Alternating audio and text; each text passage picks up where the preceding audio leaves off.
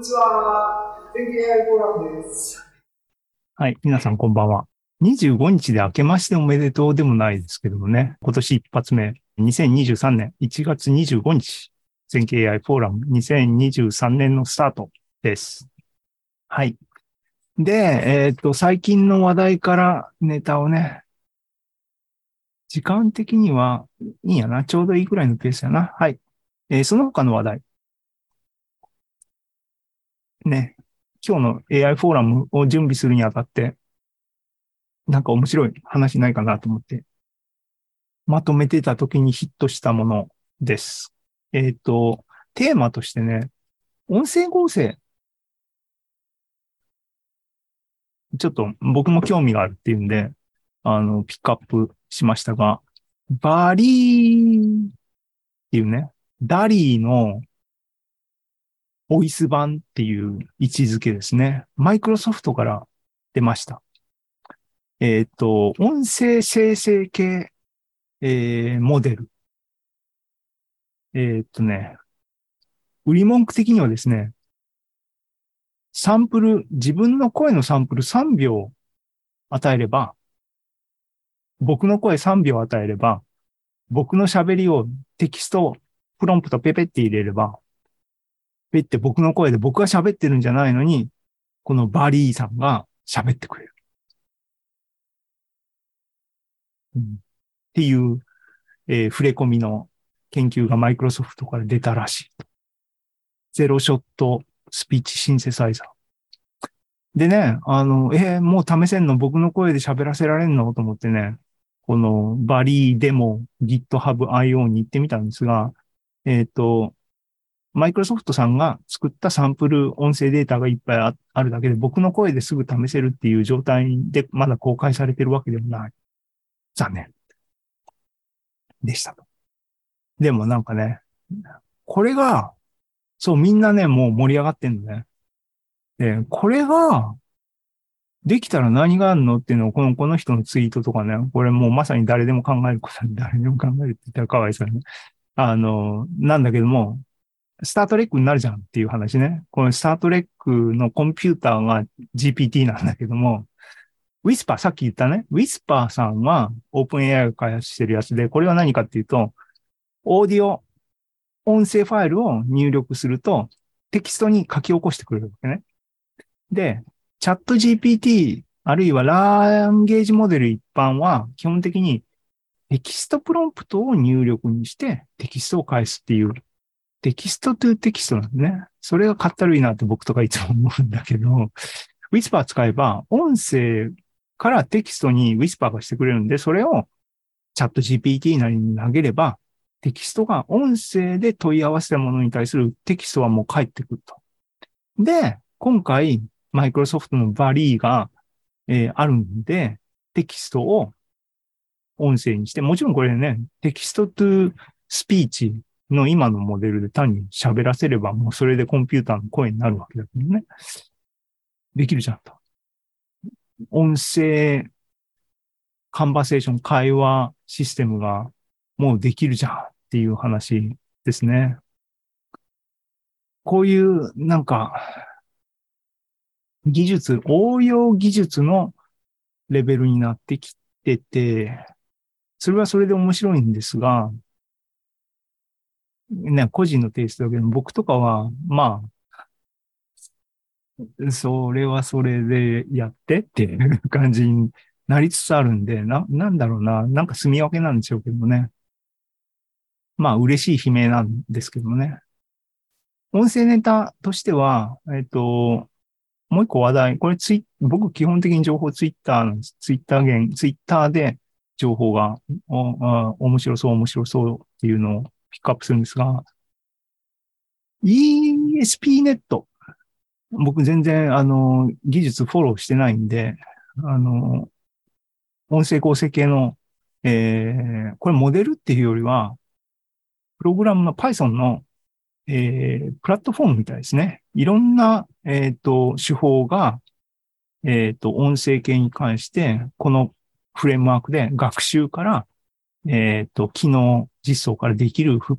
レームワークらしいですね。それを使ったらこんなすごい音質がいいものができたっていうツイートがあって見に行ったら、ね、置かれてるファイルとか見れば、あ、これぐらいの合成ができるんだっていうのがあったんだけども、これね、そう。この辺にちょっといろいろ調べてみた理由は何かっていうと、僕の中のモチベーションは何かっていうと、マイクロソフトのバリーが僕の声ですぐ使えなかったんで、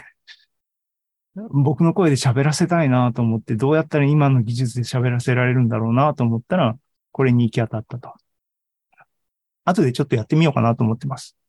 学習、ファインチューニングなり、音声合成のモデルの学習のデータセットは、もう簡単に作れますからね。例えば僕の声のコーパスっていうか、僕の声のデータセットを作ろうと思ったらどうするかっていうと、Whisper があるんですよ、もう。だから、さっきっていうかな、さっきじゃないんだな。そう、さっきは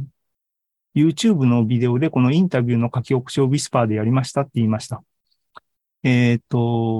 うに僕の喋りをもうテキストにできるんで、で、Whisper の精度はもう遜色ないんで、音声とその文字っていうかな、喋りのテキストっていうのはもうデータセットとして存在するんで、もうあとは、ね、これの ESP のレシピっていうの、それをうまく仕立て上げて学習すればすぐできんじゃねえと思って、やっちゃおうと。企画っていうか思ってるところです。まだできませんでした。時間がなかったっていうか、うん、まだそこまで至らなかった。っていうのが音声ネタです。その他、最近の話題からっていうんで、目を引いたものですね。ボディトラッキングっていうのが一つネタとしてありますね。で、トラッカーをつけるっていうのがね、この間ソニーのやつとかなんかいろいろ開発されて、VTuber とかそっちの辺の人たちはなんか関心を持って見てるのかな。そういう文脈において、あとカメラでね、シングルショットで、骨格推定とかっていうのは多くやられてましたが、Wi-Fi ね、今どこの場所にでも存在してる、情報源としての本来の使い方ではないんだが、Wi-Fi のシグナルを使って、場所を認識するっていう研究が2つぐらい目に留まりましたね。骨格推定と、どっちも骨格推定なのかな？うん、なんか、Wi-Fi かーと思って目の付けどころがっていうかね、考えてみればもう Wi-Fi のシグナルってどこにでもありますからね。うん。っていう、こういうやつね。もう、フルボディトラッキングが Wi-Fi のシグナルからできんのという話ですね。はい。あと、もう、今は技術が日進月歩でね、特に去年から、生成系、ジェネラティブ AI のモデルが非常にクオリティの高いものじゃんじゃん出てますが、その辺のサマリーっていうかな、レビューアーティクルみたいなのが出てるらしいんで、ちょっと読んどかなきゃいけないなと思って、リストアップして読む時間が取れなかった。読みたいと。で、OpenAI がわーと賑やかになってますが、ディープマインドさんも、地道にね、なんかやってます。これもきちんと終えてないんで、後できちんと、きちんと押さえとくべき研究だと思うんで、ディープマインドをね。マインクラフトを攻略したぜっていうのがどれぐらいすごいのかって、僕ゲーマーじゃないんでよくわかんないんですが、すごいんだよっていう話をみんなしてますね。はい。抑えたい。こう強化学習系って僕弱いんだな。なんか、面白いのっていう気がしてるんだけど、ゲーマーじゃないからかな。はい。っていうのが話題になったりとか、その他もいくつかありますが、ね。っていうんで、最近の話題からでね、話題には事欠かない物事の進歩はすごい、華々しいんだが、いいと。話は十分だと。なんか楽しいことをやろうと。ね。楽しいこと。自分が楽しくないと続かないですからね。っていうことで、ちょっと、なんかでもできるものないのっていうことです。で、今日は皆さんに、お見せするデモ2つデモってみました。それ今から喋ります。YouTube をご覧の皆さん、こんばんは。はい。いきます。話は十分だ。手を動かそう。いきますね。NVIDIA が、NVIDIA もね、結構、あれだよね、立ち位置としては、微妙っていうか、うまく立ち回らないといけないっていうのが常にあるだろうなっていうのは、想像に固くないですけどもね。彼らは、もちろん AI 技術の中核に常に位置してるんだが、ボードが売れてなんぼですからね、彼らは。最終的には。うん、だから、まあ、僕はビジネスセンスないんであれなんですけども、イ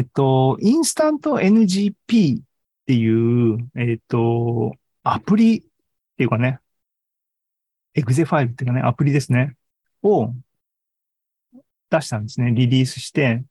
NVIDIA の GPU が乗った PC で動かせる NARF ね、のアプリケーションっていうのを出してみんな、お、すげえすげえって喜んでました。で、NARF 自身は、ZENKEI AI フォーラムでも去年の3月に論文とかを紹介して、面白そうやねって言ってました。が、このね、インスタント NGP っていう NVIDIA のツールって、まず、GUI アプリケーションなんですね。GUI アプリケーションで、つまり GPU が乗った PC 上でアプリケーションをビルドして、その GPU につながったディスプレイに画面を表示して、あれこれするっていうアプリケーションなんで、なんかゲームみたいなもんですけどもね。そういう環境って僕って手元にほぼないんですね。GPU マシンは会社にあるハードウェアがあって、そこにブラウザー経由で Jupyter でアクセスしてモデルを学習したりとか、ですからね。グラフィックボードとして使う環境っていうのがほぼなくて、これ使えないなと思っていて、もっと言えばツールをビルドするときにね、めんどくさいなっていうのがあって、二の足を踏んでたみんななんか楽しそうに、NARF で写真からね、3次元の、ポイントクラウドじゃないけど、ふわーっとした3次元再構成が面白そうだなと思ってたんですが、最近のツイートでね、インスタント NGP が、ニューラル GP はなんだが、ツール間のバイナリーが、ビルド済みのバイナリーが Windows 環境においては提供され始めた。最近の話なのか、僕が最近気がついただけなのかわかんないですけど、らしいっていう話がありました。で、実際に行きました。このサイトに行けば、NVIDIA のサイトに行けば、ここだな。NVIDIA の GitHub のインスタント NGP のサイトに行けば、Windows バイナリーリリースっていうのが、GPU の、スペックに応じて3種類バイナリーが準備されてる。おお。いちいちビルドしなくてもいけるじゃんと思って。で、僕手元に会社の、ラップトップ Windows の Surface Book 2っていうのがあって、そいつギリギリ NVIDIA の1060が載ってるんで、これ1060、10シリーズもね、サポートされてるんで、お、じゃあこれ動くじゃんと思って、インストールしてみようと思って、ちょっと試してみました。バイナリーダウンロードしてね、実行したら、感動っすよ。これね、インスタント NARF の画面ね、みんな YouTube とか、チュートリアルとかでみんながやってるやつ。で、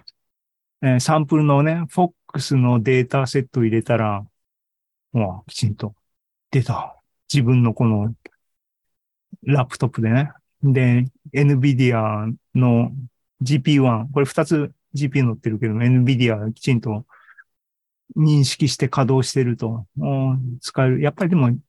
一番ちっちゃいやつだからね。なんで、今ここに見えてますが、ちょっと自分のサンプルで、NARF やってみようっていうのをやってみました。これね、大変だったんだけども。で、ネタ、素材はね、何に使ったかっていうと、もう今わざわざ、撮影しに行くとかっていうのもめんどくさいし、あとなんだ、僕、iPhone の12以降とかね、きちんと即挙ができるタイプの iPhone だったら、NARF は技術的に言うと、写真がたくさんあるだけでは不十分で、カメラのポジションが入力データセットとして必要なんですね。で、なので、そこがトリッキーなんですが、iPhone の12以降とか最近の iPhone だと、そういうスラム的にトラッキングしてる情報が多分画像に埋め込まれてんのかな？なんかそれも取り出せるらしいので、そっちだと簡単にいけるのかな？あ、ビデオで撮るのかな？なんか書いてあったけども。そうじゃない人は、素のビデオとか素のたくさんのカメラからNARFを使いたい場合は、コルマップっていう、別なツールで、スティッチングみたいなことですね。フォトグラ的な、画像からカメラの位置を推定して、カメラ位置を、きちんとファイルにダンプするツールがあるんで、前準備として、それで、カメラ位置のデータを作っといて、さっきのインスタント NGP に投げると、NARF のビデオができるよっていう話になってると。で、コルマップっていうのは、別途、インストールは結構時間かかったのにできた。で、それをしてっていう話で、じゃあ、画像がたくさんあれば、オブジェクトとかシーンに対してね、あれば、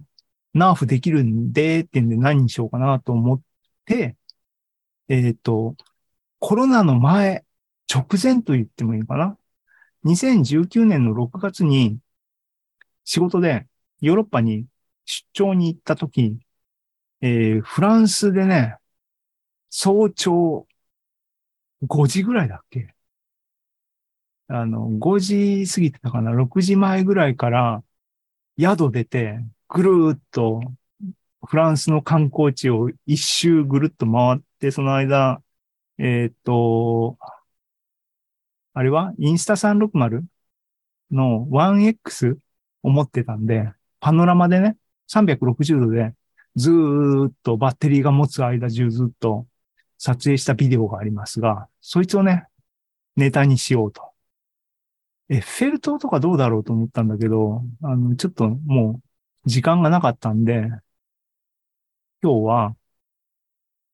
ルーブルの手前にあるアーチを僕がくぐったそのシーンをこうね、これパノラマ、リンクは後でこの発表素材を共有するので皆さんリンク見れますけども、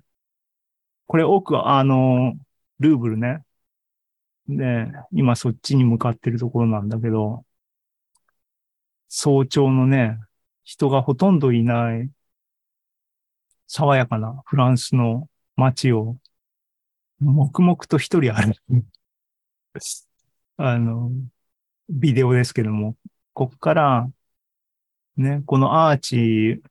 を撮影した画像をスナップショットを切り出してコルマップでポジショニングを推定したやつを、今からNARFしようっていう話です。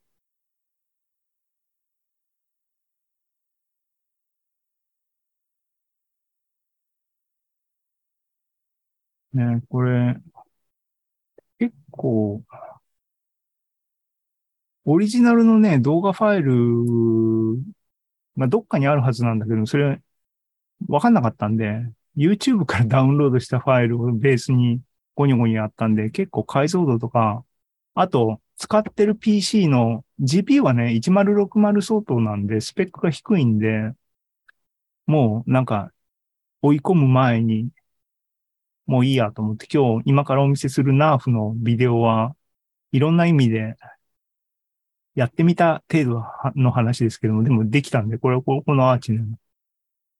パノラマビデオですからね、結構いいよね。これ正面はね、ピラミッドね、ルーブルのね、ダヴィンチコードとか。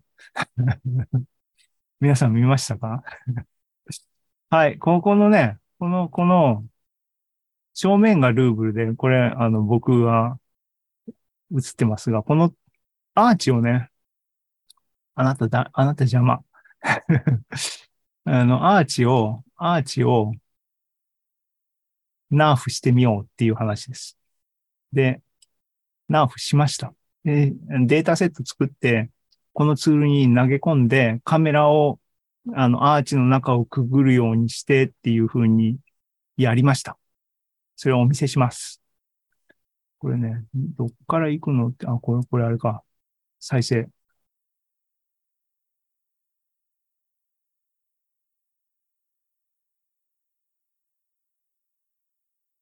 これね、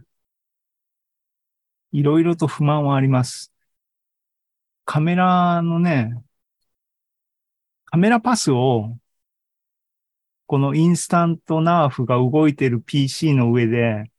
マウスでうまく3次元空間中を調整しながらポインティングしてやっていかなきゃいけないんですが、スペックが低いので、反応が悪くてマウスのクリックしたつもりなのにできないとか、ドラッグすると重たいとかいろいろあって、思ったようにカメラがね、うまくポジショニングできなくて、多分、めり込んだりしてるところを突進したりしてるんですね。なんで、まだ要調整っていうかね。あと、このNARFの学習プロセスも多分不十分なんだな。あともっと言うと、素材として使った画像のカメラパラメーターはもうほぼ基地なんだけど、そのカメラパラメーターをコルマップっていうツールにうまく渡す方法がわかんなくて、それをきちんと渡せればもっと精度が高いポジショニングのデータになるはずなのになと思ったりとか、いろいろ、ありますが、自分自身でみんなが作ってるようなNARFのこの動画が作れたので、とりあえずまずは嬉しいです。うん、このまま、外線門もね、僕、くぐったので最終的に。今これ、初っ端の方で、まずルーブルに行って、セーヌ川渡って、セーヌ川沿いにちょっと歩いてから、エッフェル塔に行って、その後、外線門に行って、で、サンジェリゼをずっと行って、コンコルド広場に抜けて終わりみたいなね。一通り回ったよね。尾形一世のオーパリーの、に熱は出てなかったですけどもね。はい。そのビデオから、作ってみましたと。もうちょっと。でもな、スペックの高い GPU マシンが欲しいな。はい。っていうのが、でも、その1でした。インスタントNARF、やっと試せたよっていう話ね。皆さんも、試してみたらいいと思います。GPU 付きの NVIDIA の GPU が載った Windows PC があれば、ビルドすることなく、インスタントNARFのアプリケーションが使えると。前処理は、前処理のツールが動く環境は、独自ビルドしなきゃいけないですけどね。はい。はい。その2。でもね、ワンショットトーキングフェイスっていうものが、ツイッターを見てたら、流れてきました。なんかね、見て、おーすげーと思ったのね。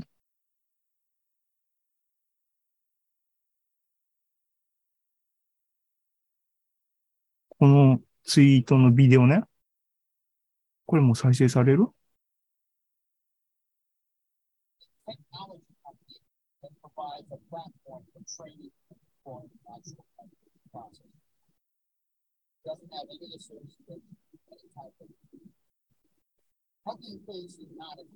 これは、解説すると、入力としては、今の場合、このトム・ハンクス由来の CG の画像1枚と、トム・ハンクス超えの、だったね。オーディオファイル。画像1枚とオーディオファイルが入力で、出力は今右端に出てる喋ってる動画ファイル。これがアウトプット。っていうように、あ、ここに書いてあるね。音声と画像を入れたら、話す顔の動画を生成する、そういう AI モデル。それの、ハキンフェイススペーシーズのデモサイトがありますって、ありました。やってみた。すごいっていうツイートがあって、おー、これすげえじゃんって、これやってみたいと思って、そういや、似たようなことをやったよね、俺もって言って、振り返ると、去年の6月にね、なんか、自分の顔をネタにね、やった話があります。これ見に行くと、顔の 3D 再構成っていう、ちょっと、スタイルが違うんだけども、やってるのは、やってみようって言って、これも、ハギンフェイスの、これね。これが結果ね。左側の僕が動いてるのも結果で、入力はこのシチュエーションでは何かって僕の顔写真と、このジャッキー・チェンの喋ってる動画ファイルが入力画像で、ジャッキー・チェンを僕の顔の喋りに変えるっていうモデルがこのモデル。似たようなやつで、この DA ギャンっていうのもあって、それもサイトがあったんで試してみたっていうのがこれね。これはこのお姉さんの、変顔してるお姉さんのビデオファイルで僕のさっきの顔写真を与えたら、この右から2番目のやつが DA ギャンの結果。一番右側がさっきのジャッキー・チェンのデモがあったモデルの結果。こういうのはやってたと。ね。なんで、動画ファイルと顔、写真を入れると、その動画の顔写真を入れ替えてくれるっていうモデルは今までやってたけども、今回のこのトム・ハンクスのこのビデオね、